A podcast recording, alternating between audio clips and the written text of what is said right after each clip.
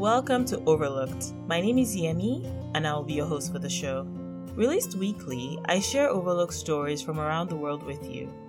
This will include the good, the bad, the weird, and sometimes the absolutely hilarious.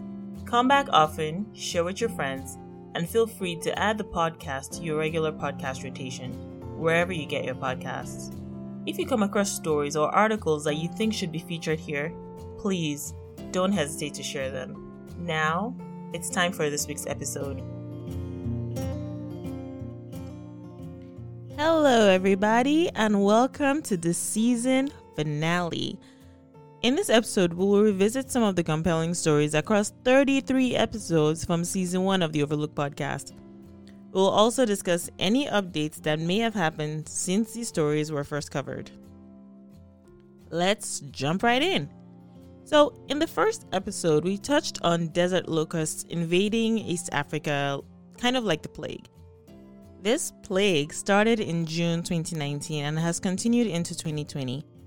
Even though the population of locust swarms has dropped steadily from the month of May to October this year, they are, as of November, primarily found in the Horn of Africa and in Yemen. The current outbreak started when Cyclone Mekunu in 2018 produced heavy rains in the Arabian Peninsula. By June 2019, the locusts had spread north to Iran, Pakistan, and India, and south to East Africa, particularly the Horn of Africa. By the end of 2019, there were swarms in Ethiopia, Eritrea, Somalia, Kenya, Saudi Arabia, Yemen, Egypt, Oman, Iran, India, and Pakistan. By June of 2020, after our original episode aired, a separate swarm had even appeared in South America, affecting Paraguay and Argentina. Since we last discussed the swarm, various countries and intergovernmental organizations have put extensive aerial and ground pest control efforts in place. For example, the Chinese government donated batches of anti locust materials to Ethiopia as the East African country fights the worst desert locust invasion it's had in recent history. The Food and Agriculture Organization, or FAO, has also set up a locust watch to monitor the growth, decline, and spread of the infestation. In episode 6, we celebrated the official criminalization of female genital mutilation in Sudan, a country where about 87% of women between the ages of 14 and 49 years old have already undergone the procedure female genital mutilation, or FGM, can result in urinary tract infections, uterine infections, kidney infections, cysts, reproductive issues, and pain during intercourse. One of the fears that have come out since the law came into place and since the original episode aired was that FGM would be driven further underground, especially when girls are stuck at home rather than in school during the ongoing health crisis.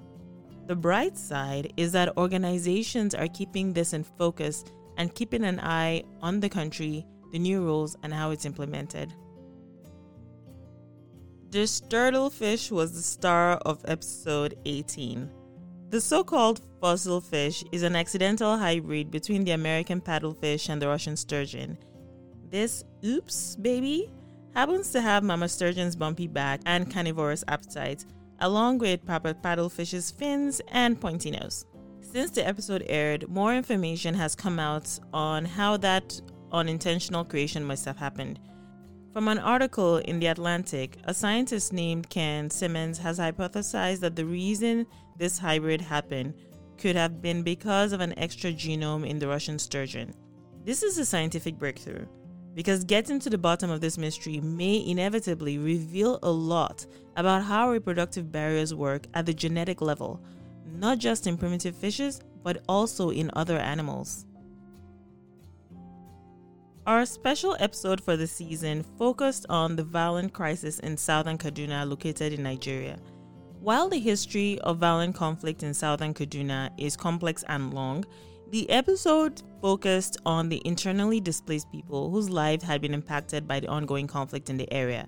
In case you forgot, an internally displaced person or an IDP is someone who is forced to flee his or her own home, but who remains in the country or within his or her country's borders.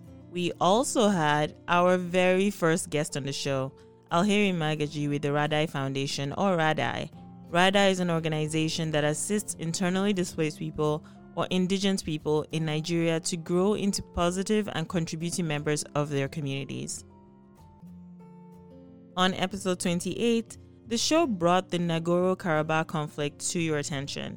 The conflict is between Azerbaijan and Armenia and had been simmering for over two decades, but escalated in late September. As we discussed on the episode, the Nagorno Karabakh region is at the heart of the decades old conflict.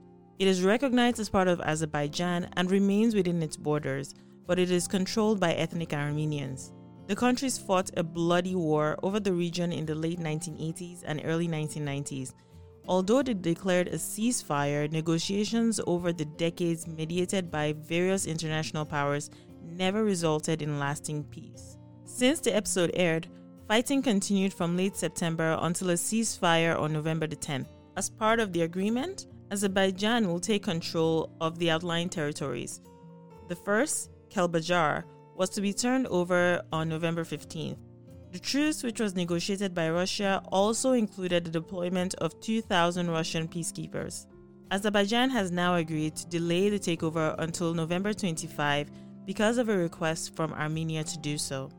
As of November the 15th, reports from Al Jazeera show that residents of the Kalbajar district one of the seven districts adjacent to Nagorno Karabakh had already started leaving the area in droves. In our penultimate episode for the season, one of the stories we covered was on the new malaria test that is as easy to deploy as putting on a bandage. In that episode, we honored researchers at Rice University in the United States that created the simple bandage like malaria test. It is also awesome that the development team said that this technology has potential for use as tests for other diseases. With that, friends, we wrap up season one of the Overlook podcast.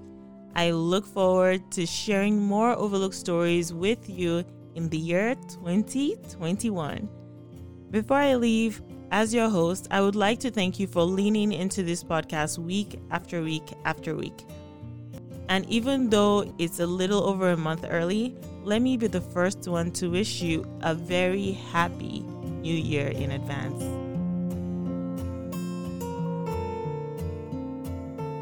Thanks for listening, friends. As a reminder, the podcast is released weekly. Subscribe or follow across social media to be notified when a new episode is released.